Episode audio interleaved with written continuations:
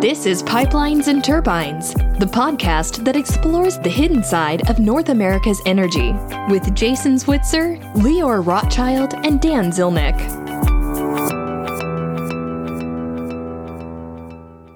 Welcome to Pipelines and Turbines. I'm your host, Lior Rothschild, and I'm with a special guest that I am so privileged to be sitting down with here and speaking to you with Paula Mukherjee. And she is the president of BASF Canada. And let me tell you a little bit about her. Paula was appointed to her role in March of 2021. And prior to moving to Canada, Paula was director of sustainability of value chains for BASF, located in New Jersey.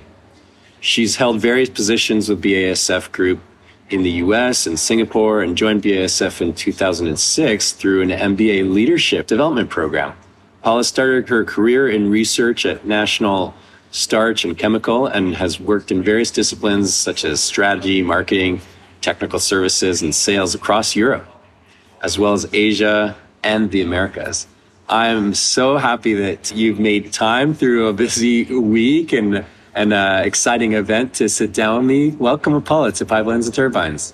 Thank you, Leo. It's indeed a pleasure to be here in uh, 3D and seeing you for the first time. It's it's it's an amazing feeling. It's, it really feels going prior back to the pandemic, and I can't be happier. Yeah, here in this beautiful venue, beautiful weather. And sitting down and talking with you. And we can talk without having to say, oh, you're muted. exactly, exactly. We have been used to that, but let's kind of unmute that part and kind of go into the real person and having this interaction. Happy to give as many hugs and uh, yes. handshakes out as possible. Wonderful. And Paula, I feel like there's so much to talk about, but let me, before we get too far, I just want to take a moment because we, you know, it is it is kind of historic that we're here in person after two very difficult years of pandemic.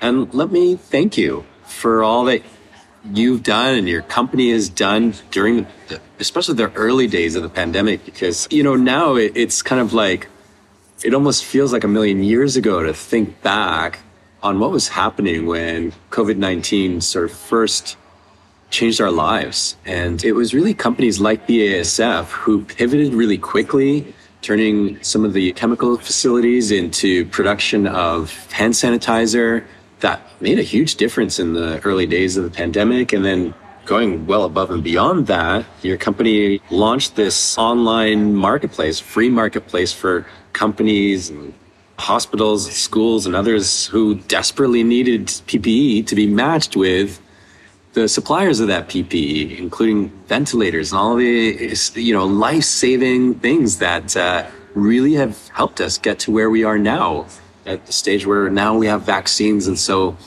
yeah, we're we're we're hopefully putting this behind us. But uh, I just wanted to acknowledge that, and I know you're inheriting some of that. But what is it about the company, and in particular BASF Canada, that allows or enables that kind of nimbleness during uh, an emergency like pandemic?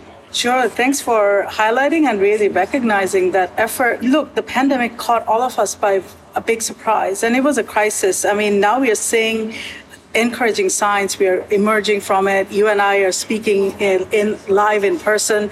Two years ago, at this time, we were all kind of like in our own little spaces, un, you know, unsure what's happening outside. So BASF just to give you a context for your listeners, we have been around for 158 years. And uh, being in the manufacturing sector, managing crisis is part of our organizational structure, right? So there are three things about the about the pandemic that helped us pivot. One was this dealing with the crisis management, right? So we could easily figure out what is going on, kind of take a structured look and see what we can do.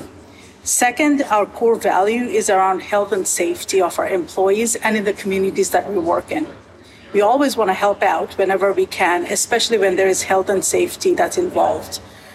And thirdly, I mean, we manufacture a lot of goods. We are known for our physical assets, but we ship out a lot of goods. Mm-hmm. And we rely on digital platforms to ship out a lot of goods. So these three things actually kind of came together during the pandemic. So globally, BASF launched something called Helping Hands in the early days. Whereby we wanted to contribute to the health and safety of our employees, of our communities. And we started to look at what assets we could use to help produce some of those goods that was desperately needed. Now, in Canada, we don't have those big asset Verbunds as we have in, say, Europe or in Asia or even in, in our Gulf Coast in the US. But what we had, we looked at our site footprints, and BASF Canada is extremely innovative and entrepreneurial, com- you know, I would say, a company in terms of the nimbleness. We always are looking for how we can do this. We never say why we cannot. We always ask how can we. So we looked at all our sites, and Windsor stood out. Windsor is a plant where we make automotive refinish paints, mm. but they are able to handle alcohol related products which go into the hand sanitizer. So, because of that, we actually chose that site. We were able to make enough hand sanitizers and we donated 47 cases to communities in need, especially to the indigenous communities. And that goes across Ontario, Alberta, as well as Quebec. And very proud of the team, yeah. So, because they pivoted to something that is important you know, that's the culture of BASF. We want to contribute wherever we can and make it as good for the people and the communities as we possibly can. Now, in terms of the digital platform and matching, that was developed as a rapid response where we actually had access to some of the digital platforms in supply chain. And we, we said, why can't we do this? Why can't we pivot and we try to make this as a matching because we are always about figuring out just in time delivery, right? So it's about that matching part, mm-hmm. right? So it kind of came together and we were developing something here in Canada and it just was a right fit. So I would say Lior, it was a lot of infrastructure that we had built, but also looking at it from an entrepreneurial perspective to say, how can we help? That helping part is part of BASF's DNA. Yeah. This is maybe an aside, but what happens to that platform going forward? So we are actually working with another party to keep it alive, and we have interest from universities to kind of take it over because right now it's uh, the rapid response platform is no longer functioning yeah so we need to put some more investments and we want to give it to people who actually can do some more work on it and keep it alive so this came out of the bulky investment we did and uh, we have a JV partner who we are going to give this platform to, and they will be working with the universities to keep it uh, going. Awesome. I was really impressed with that. So I'm, I'm glad that there's plans to develop it further in the future. And you know, one of the things I would say, you know, when you respond to an emergency, people in the communities, people in the government remember. They remember the fact that you helped them.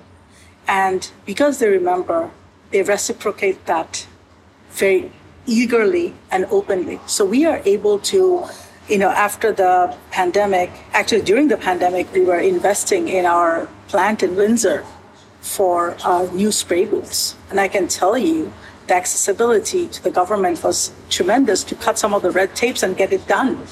So we didn't do that for that benefit, but it comes along with it, right? So every good deed mm. sparks another. Yeah, that's interesting. I want to capture that for our listeners. What, what you're saying, if, if I understand correctly, is that just by responding to what, what's needed, we need to maximize, leverage our sort of expertise in getting these essential goods out to the places where they're needed. We're going to sort of leverage our expertise in doing that, build this platform that's essentially a free service for uh, those that need it most. And doing that actually also opens doors for you when you're looking to do business with government and absolutely. Yeah. And also with the communities. They are your biggest supporters as well. So they know that you got their back. So they got your back as well so yeah. it's a it's a mutual. Again, as I said, we didn't do it because of that. We knew that was the right thing to do, but we did the right thing to do. There are other good things that come along. You're building a track record of doing the right thing. Yeah. I want to shift gears a little bit because there's there's something that I want to ask you about that I think is really unconventional. And for those that don't know about it, I want to just highlight it because. Uh, so BASF is a CBSR member, and another CBSR member that we work closely with is Bullfrog Power. And BSF has partnered with Bullfrog to do something that I'm kind of like, what? big global chemicals company working with a company in the renewable energy sector to produce a documentary. That's kind of uh, pretty unconventional. So I wanted to ask you about that. And I know that I've seen the film called The Afterlife of Waste. Highly recommend it. You can watch it for free on YouTube right now. But I'm just wondering a couple things. Why why did BASF choose to, hey, let's make a documentary? Why not? I'm curious how that decision came about. Take us kind of the inside of that. But also, you produced that documentary in the midst of a pandemic. What was that like? Yeah, so let me first say that it's been a labor of love. Yeah, so we're not Hollywood filmmakers, yeah, by any stretch of the imagination, but we wanted to talk about circular economy in an informative and entertaining way. And what we wanted was to have integrate different perspectives all in one a documentary is a fact based, but it also captures emotions as well. So people can get some of the purposes, some of the whys we need to do this, and it allows for a different type of communication. Now, filming this amid the pandemic, while you may say, oh, it had challenges because you could not convene people in one place and shoot and, uh, and get it edited very quickly, it allowed us, on the flip side, to get more perspectives more diverse perspectives than we could have had had we had to convene people in one place. So in some ways, it kind of worked out. Where we had a bit of an issue, I would say, Lior, is around the launch of this Afterlife of Waste. We wanted to do an in-person premiere. That's where pandemic really showed up and said, "Hey, you're not going to be able to do this, yeah, because uh, there was lockdowns, etc." So we again we had to every best laid out plan needs an alternative. Yeah, you need to be able to pivot and change. And we went into an online digital premiere. And we launched it earlier this year. Actually, we did it in February of this year. It's available on YouTube.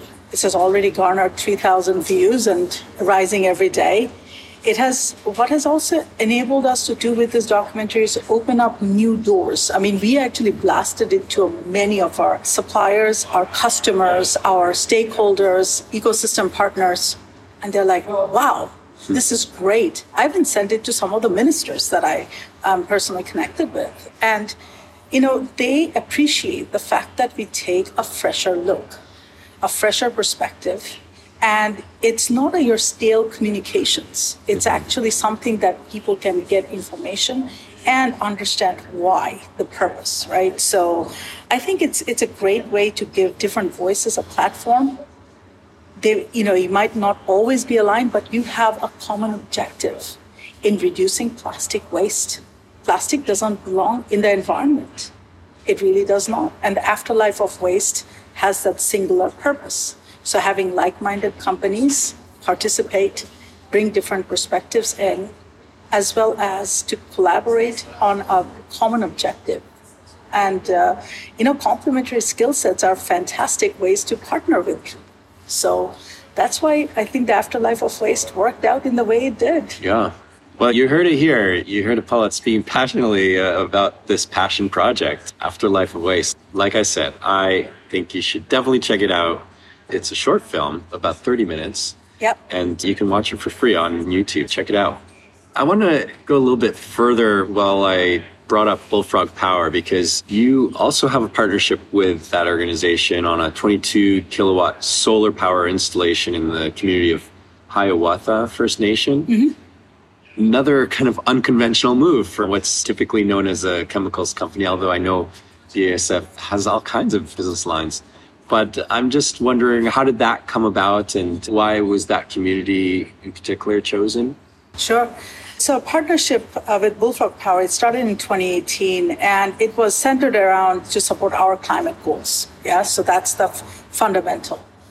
And while we were working closely with any partner, we always ask them, what else are you working on? Mm. Where else can we support you?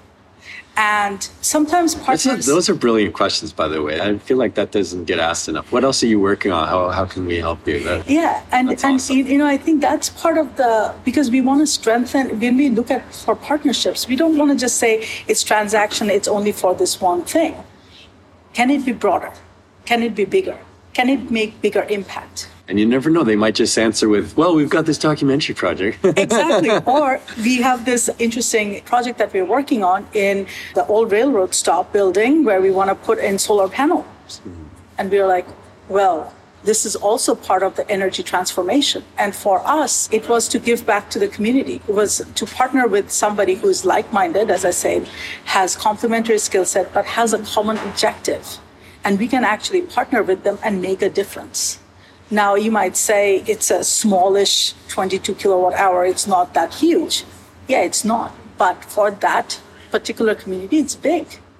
And it, those little things kind of add up. And we look for projects where we can actually make an impact on the community. And more will come. I mean, I'm working with them right now on a, another project. Yes, so more to come in the future. Globe, we can talk more about that. Yeah? Not ready to announce it here. Not, no? not yet, not yet, okay, because it's in the it's in the concept phases. Okay, yeah, we'll so. be on the edge of our seats. We're we're big fans of both BASF and Bullfrog, so we'll look forward to seeing more collaborations between your two companies.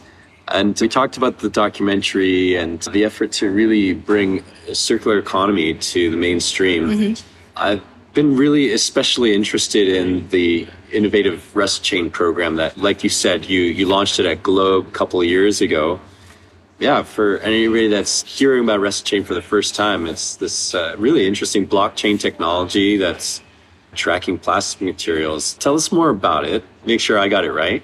But how does it work? And also, knowing that you launched it two years ago, what's the market response been?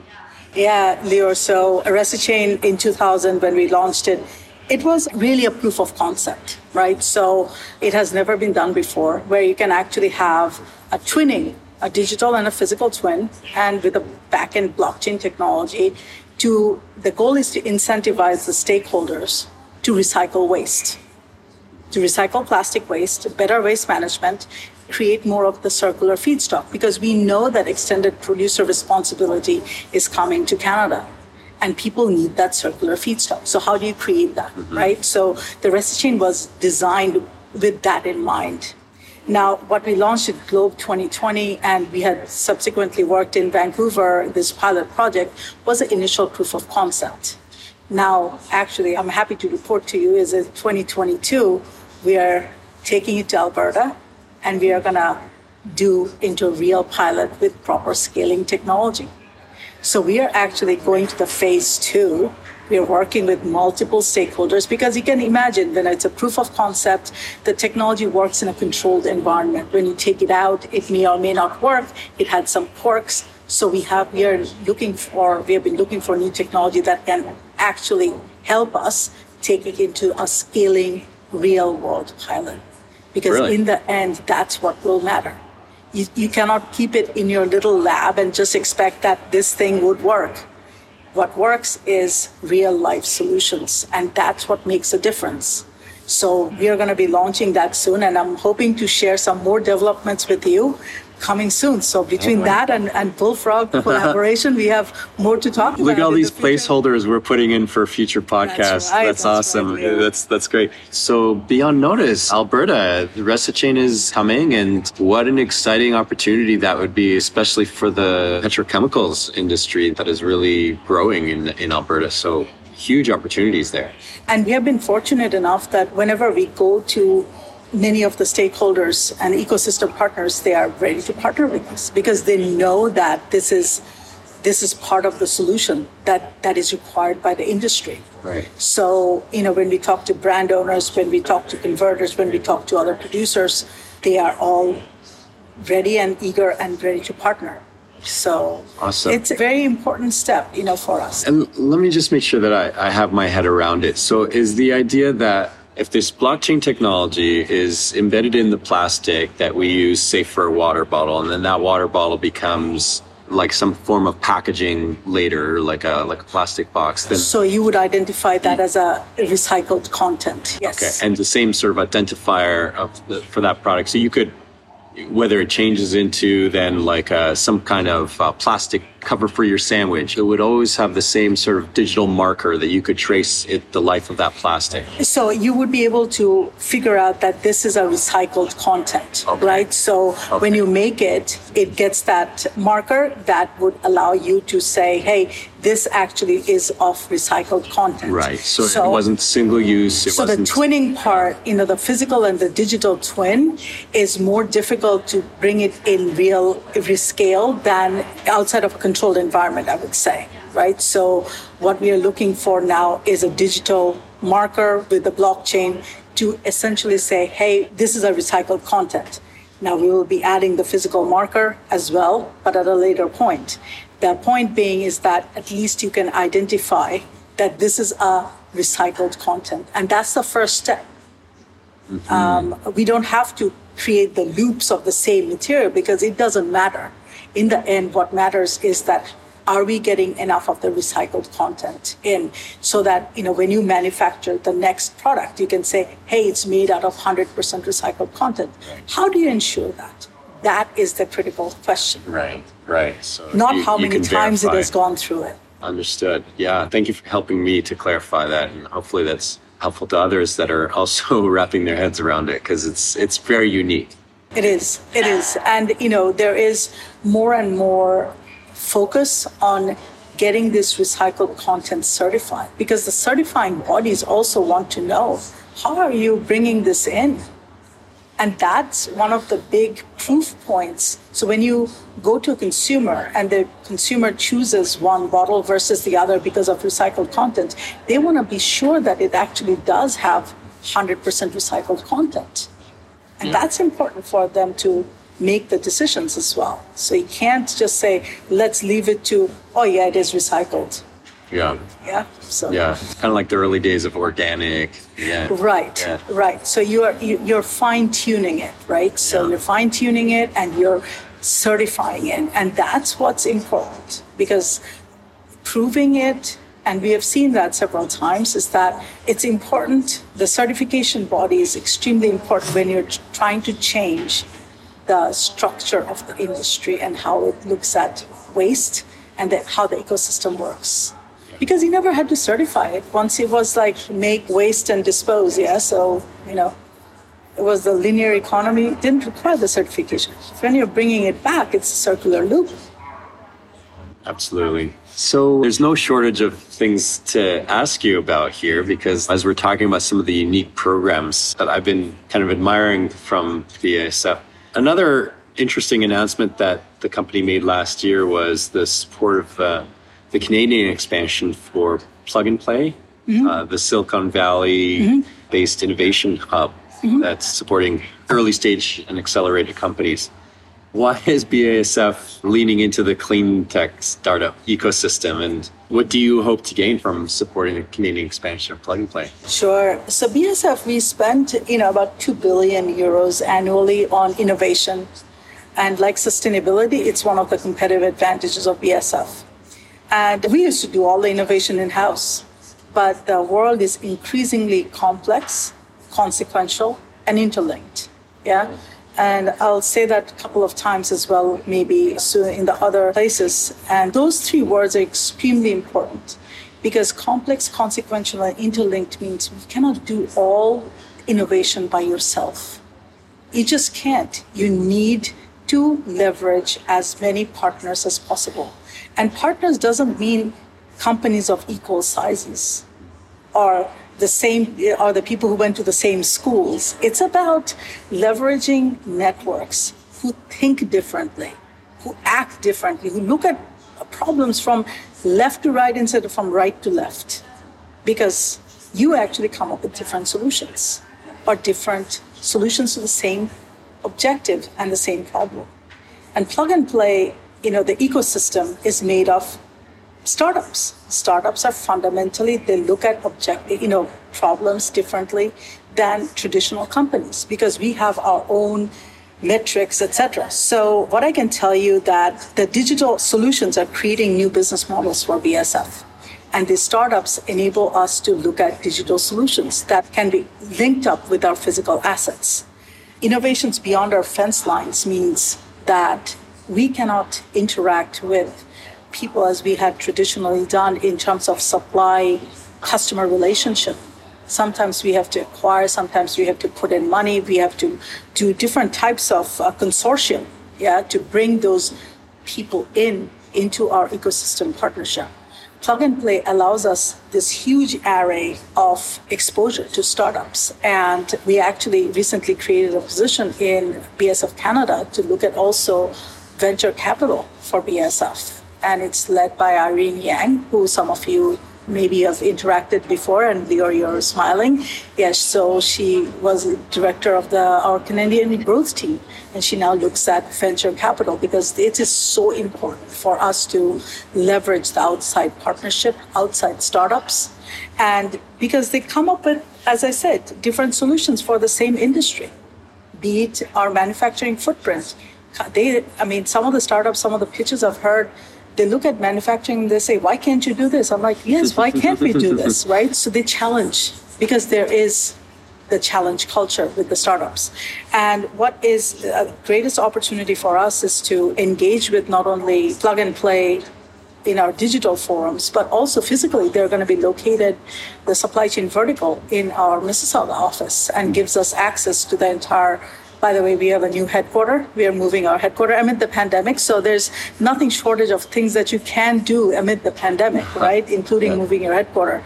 And plug and play will be part of that space because it's a collaborative space. It also entices people to think differently, think more agile, think more like startups. Because in the end, you don't succeed by doing the same thing over and over again and expecting different results. Many, as wise people, have said that. So, yeah, I love it. So, you know, whether it's like being exposed, partnering with Plug and Play and being exposed to this tech ecosystem, whether it's uh, developing this uh, reciChain, uh, you know, blockchain technology for plastics uh, with, with other companies or making a documentary and putting renewable solar panels, in indigenous communities, all, all of these things required, well, some creative thinking for sure, uh, but also some really interesting partnerships and collaborations. I'm curious, what would you say is your company's philosophy around collaboration and, you know, through all these unique projects, like what's the secret sauce, Paula? Like, help us understand what is the secret to developing a successful partnership? So, having strong collaborations, it allows BSF to live its purpose. I mean, our purpose is to create chemistry for a sustainable future. And, you know, that partnership allows us to live it more genuinely, right? So, we want to improve lives of everybody you know, through our products, etc. We know that we cannot do it on our own. So we try to find like-minded companies with complementary skill sets with a common objective. So those three things, yeah. So like-minded companies, if you are not like-minded, we are going to have a tough time. Hmm. If you don't have complementary skill sets, we're going to have a tough time if we don't find a common, common objective, we're going to have a tough time collaborating. So all those three are very important ingredients. Give you an example. Our, globally, we launched this collaboration between BSF and Beyond Sun Care. Now, this is a pilot out in Africa. Actually hmm. started as people working to protect. Uh, so Beyond Sun Care was working to protect people with albinism in Malawi. Yeah.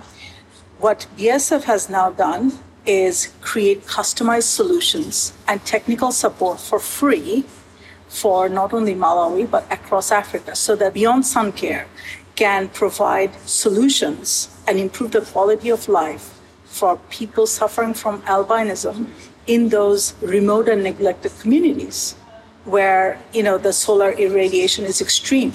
So Another example would be from, from Canada, you know, so we partnered with Imperial Signs, North America's first carbon neutral signage manufacturer. Now you would say, what are we doing with a signage manufacturer? Hmm. well, let me tell you that we were able to help them repurpose you know, we use a sign in the Willowbrook Shopping Center, which is here in Langley in British Columbia, not too far away. They needed paint because they wanted to recycle and repurpose 13 tons of aluminum from a previous structure.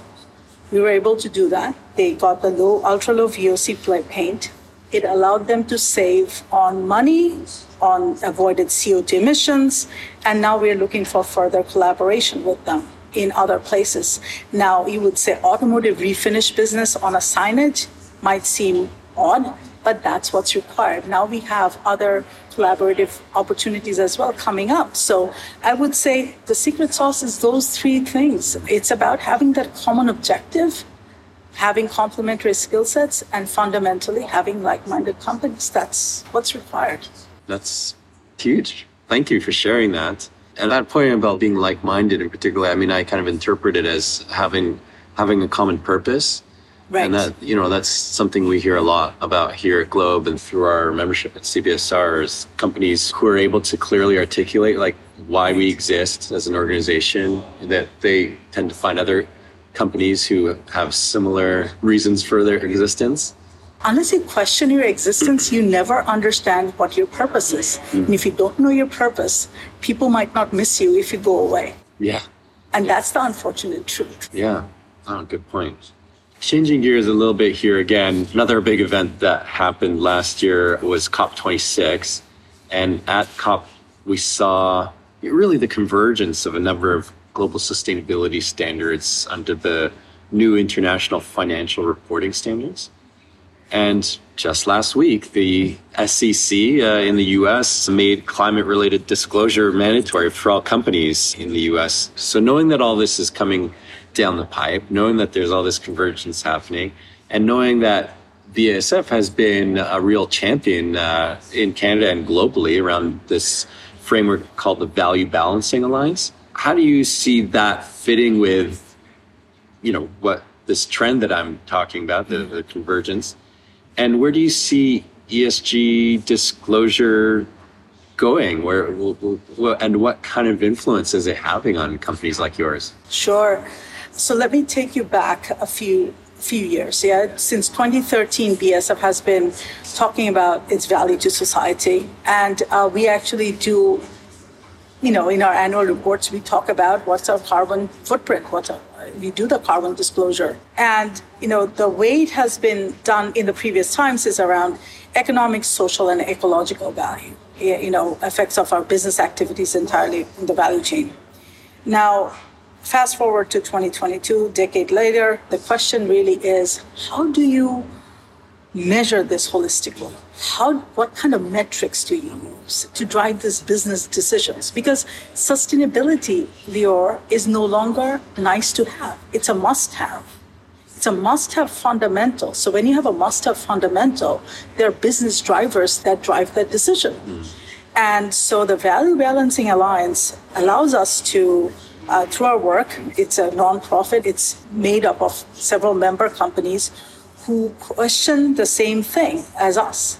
What is our positive and negative impact on of our business so that we can understand better opportunities to improve, but not only that, we assign a dollar value to it so that we can make real business decisions. In the end, we need to make something which is intangible, like sustainability, into something that is tangible in dollar terms, that it actually, we we all know that it actually provides value to society.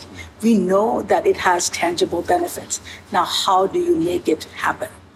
And having a standardized you know, platform allows for ensuring competitiveness, safeguard this comparability, as well as minimize any sort of accounting uncertainty. The worst thing is that you give accountants like uncertain things and they'll be like, what? You can't do that. And Value Balancing Alliance aims to do that, to make it standardized so that you can have those discussions with your stakeholders, with your with your suppliers, with your customers, with your ecosystem partners. You say, I pull this lever. This is what it's gonna. Right now, it costs me. It provides this benefit. Is this of importance? Can we do it together? And most of the times, the answer would come back yes. But that there's a real cost to it right? So we want to make sure that the dollar value is assigned. Otherwise, it doesn't make sense, yeah, to do something and keep on saying, yeah, it makes gives value to society. And I, I do believe that ESG reporting is going to become more and more stringent. It's going to require people, uh, people are going to pay attention. the shareholders are paying attention, investors are paying attention, your employees are paying attention, your customers are paying attention, everybody's paying attention to what you're doing. And are you are you doing what you're saying you would do? And that's important. Yeah, that's right. Yeah, so you know we're in an age right where everybody's making uh, bold commitments, and so yeah, where's the accountability? That's that's what you're talking about. Transparency and accountability, absolutely. Yeah, that's great. Having this conversation with you, it's really it's really interesting all the different things that you're touching as a company and it's kind of amazing to sort of think that you, you're also a bit new in this role if, if i may say so and you know i read your, your bio at the beginning of the, uh, the podcast to interview you and i'm just really kind of struck with the fact that you you've been with BASF in three different countries if i if i read your bio correctly. And it seems like the, the company has a very interesting pathway for leaders like you who have different experiences and you clearly you're touching so many different things and initiatives across the company both in canada but also worldwide can you tell me a little bit about what does that process look like from the inside of BASF? Is this kind of a standard experience that, that people get? Yeah, so so you're going to ask me about the secret sauce. Well, uh, let me just say, by no means we have found the secret ingredient in talent development, right? So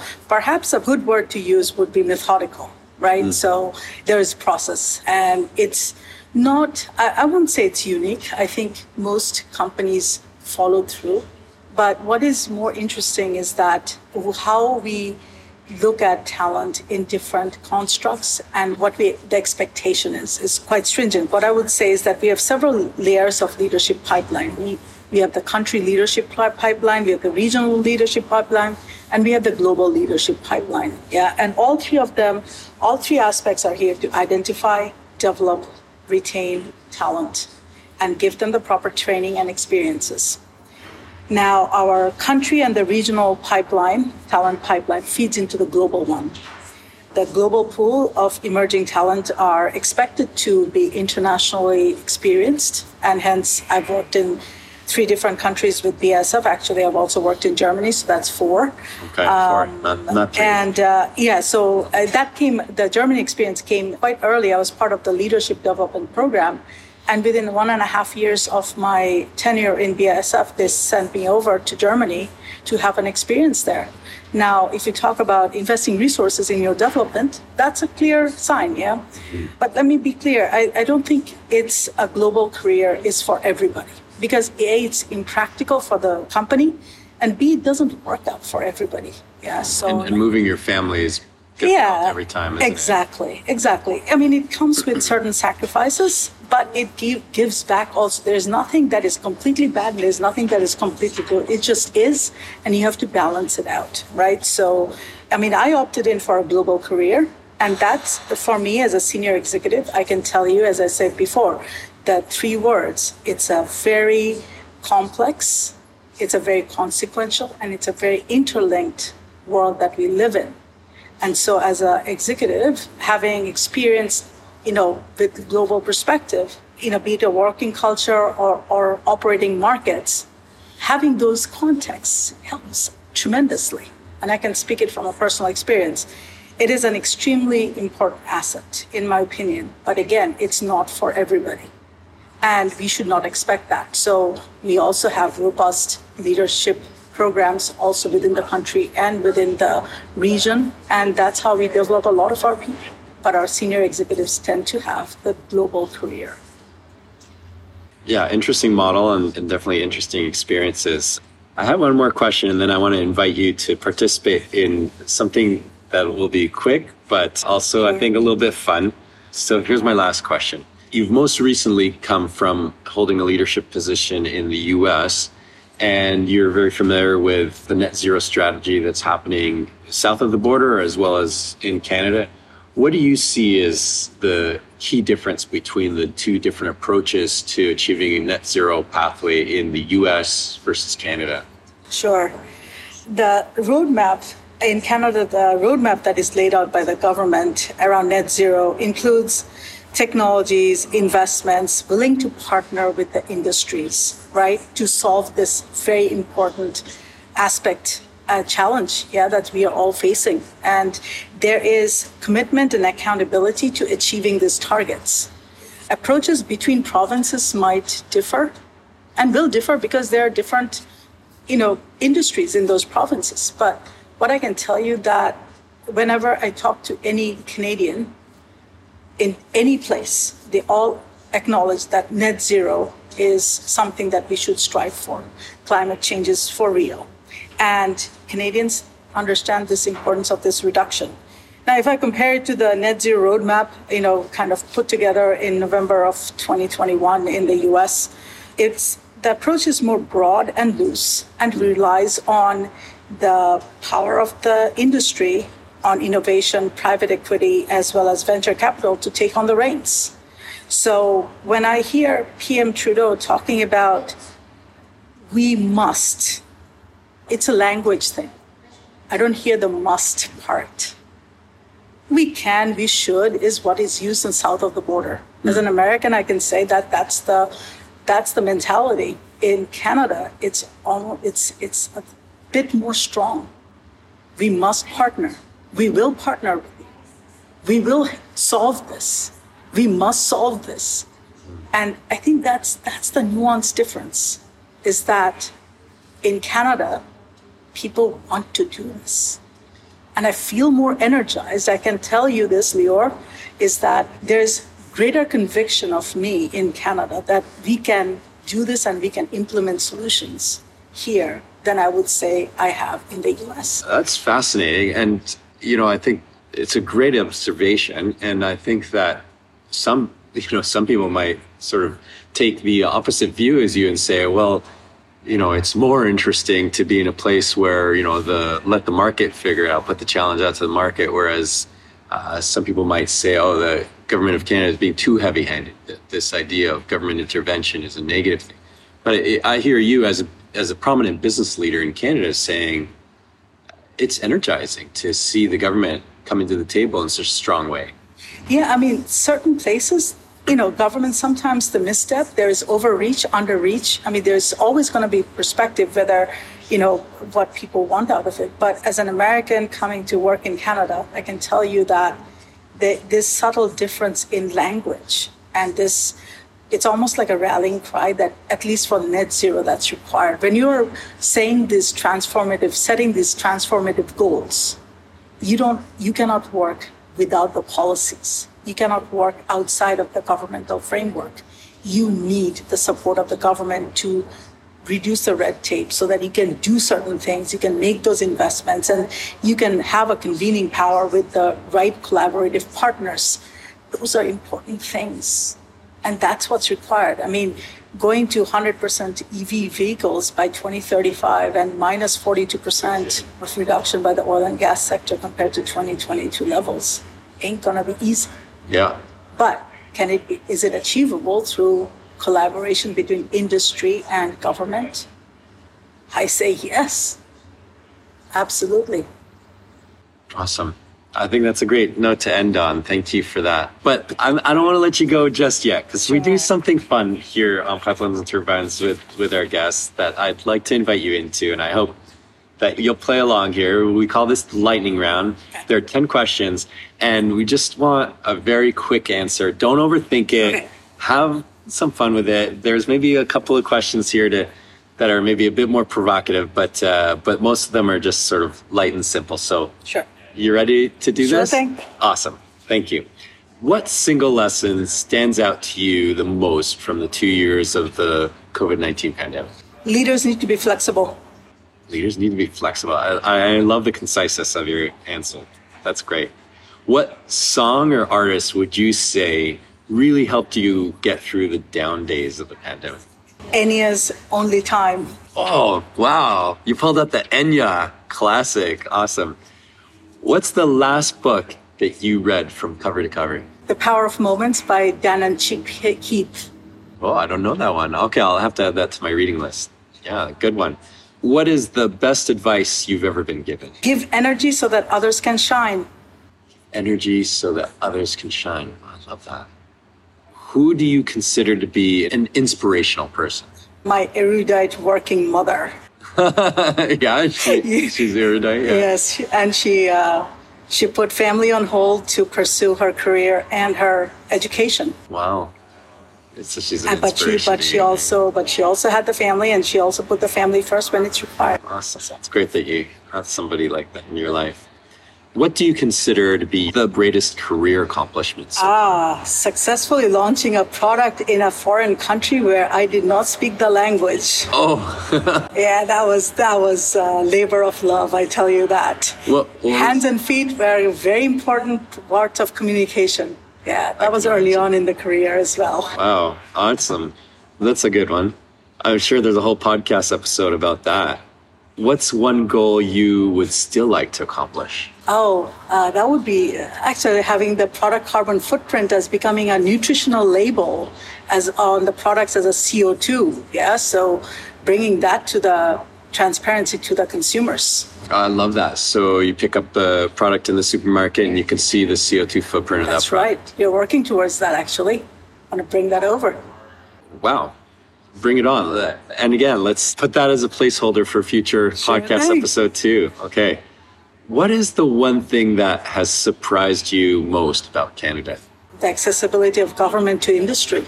Hmm, interesting. You might say that sometimes it's overreach, but I say, wow, Last one. What other kinds of partnerships or collaborations are you not working on that you would love for BASF to take on in the future? open innovation. What is that? What does that mean to you? open innovation, where you actually share the IP and the partnership. We, BASF innovation is very important for us, so we are always thinking about IP and who owns that, etc. We need to sometimes open that up and say, hey, can it be a joint IP, shared IP, and kind of be an open innovation where actually the IP doesn't belong to anybody. Oh yeah. So it's kind of like an open source idea. Exactly. Yeah. Exactly. Oh, I love it. I love it. Well, let's end on that very innovative note. Thank you for going with me here because we've meandered through a lot of different topics and you have really brought it, Apala. Thank you so much for being open, sharing your thoughtful reflections, and taking time out to speak with me. You've been listening to my conversation with Apala Mukherjee, the president of BASF Canada. And we thank you for joining us. Make sure to check us out on Twitter, on LinkedIn. Send us a note. Tell us what you thought of this episode. Feel free to recommend topics for future podcasts. And don't forget to subscribe on Stitcher, SoundCloud, or Apple Podcasts. Make it good.